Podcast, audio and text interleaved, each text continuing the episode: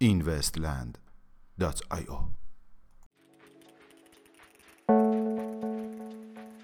سلام، با خلاصه اخبار هفته در اینوست دیلی جمعه بیست و سوم فروردین ماه هزار و سیصد و نود و هشت در خدمت شما هستیم. کمک‌های مالی ریپل به دانشگاه سان فرانسیسکو. کریس لارسن، یکی از بنیانگذاران کمپانی ریپل، و همسرش لینا لم اخیراً بیست و پنج میلیون دلار ریپل را به منظور توسعه تحقیقات در این رمزارز به دانشگاه اس اف اس یو واقع در شهر سان فرانسیسکو اهدا نمودند. رکورد خرید رمزارز بیت کوین شکست. مایک مکگلون، تحلیلگر بلومبرگ، در مقاله اخیرش اعلام کرد که رکورد خرید بیت کوین از دسامبر سال دو هزار و هفده شکسته شد. ایجاد کارت اعتباری ویزا برای کاربران بریتانیایی. اخیراً اکسچنج رمزارزی کوین بیس در ایالات متحده آمریکا کارت اعتباری کوین بیس کارد که نوعی از کارت ویزا می باشد را برای کاربران انگلیسی خود به منظور انجام پرداخت‌های رمزارزی راه اندازی کرده است. بلاکچین و رمزارزها موضوعات اصلی مورد بحث در کنگره ایالات متحده. چندی از مدیرعاملان بانک‌های اصلی در کشور آمریکا در کنگره اخیر علاوه بر طرح مبحث بحران مالی در این کشور از سال دو هزار و هشت در مورد نحوه تغییر وضعیت بانک‌ها به کمک تکنولوژی بلاکچین و رمزارزها سخن گفتند. افزایش چشمگیر پذیرش بیت کوین در اروپا. تعداد فروشگاه‌هایی که از پرداخت‌های رمزارزی به خصوص بیت کوین حمایت می‌کنند، اخیراً در اسلوونی و کرواسی به مقدار چشمگیری افزایش یافته و سیصد فروشگاه در بازار بزرگ الیپی در اسلوونی همکنون برای پرداخت‌ها از بیت کوین استفاده می‌کنند. آغاز همکاری ترون و اتریوم.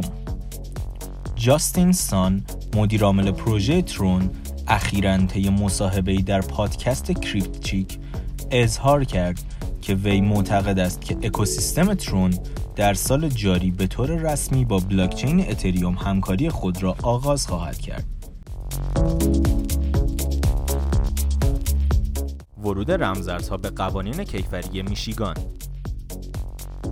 مجلس نمایندگان ایالت میشیگان با تصویب لایحه اچ وی چهار یک صفر دو رمزارزها را نیز در پروسه ردیابی اقدامات مالی غیرقانونی اضافه نمود.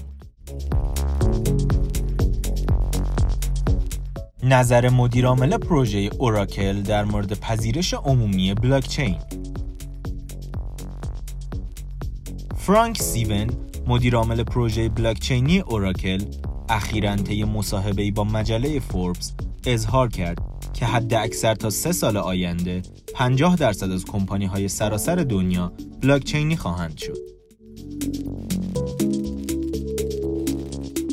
کیف پول رمزارزی الکتروم بار دیگر با حمله هکرها مواجه شد. بر اساس توییت اخیر الکتروم، این شرکت با یک حمله دی او اس و یا همان انکار خدمات مواجه شده است.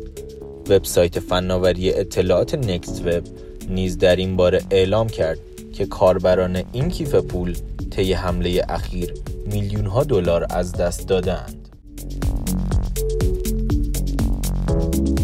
کوین بیس در لیست بیست کمپانی برتر دو هزار و نوزده.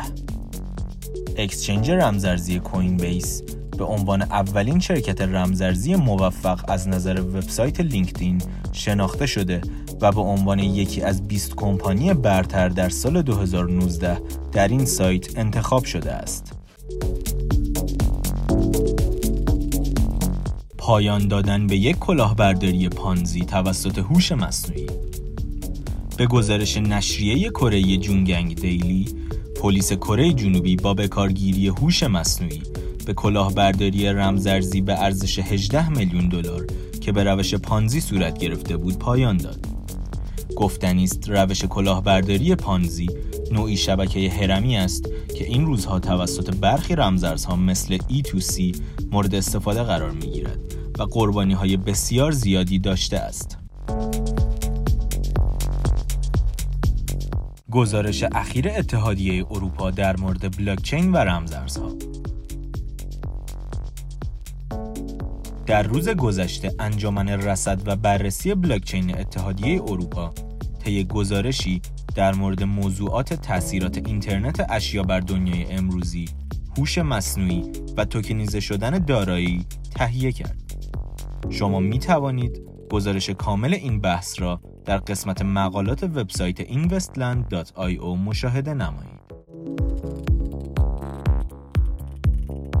پشتیبانی از سه رمزارز جدید توسط کوینبیس پرو. کوینبیس پرو شرکت مبادلاتی رمزارزی آمریکایی پشتیبانی از سه رمزارز ای او اس، آگور و میکر را به لیست خود اضافه کرد.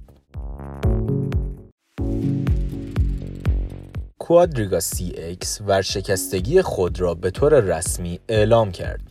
به گزارش سایت خبری سی بی سی، اکسچنج رمزارزی کانادایی کوادریگا سی اکس ورشکستگی خود را به طور رسمی اعلام نمود.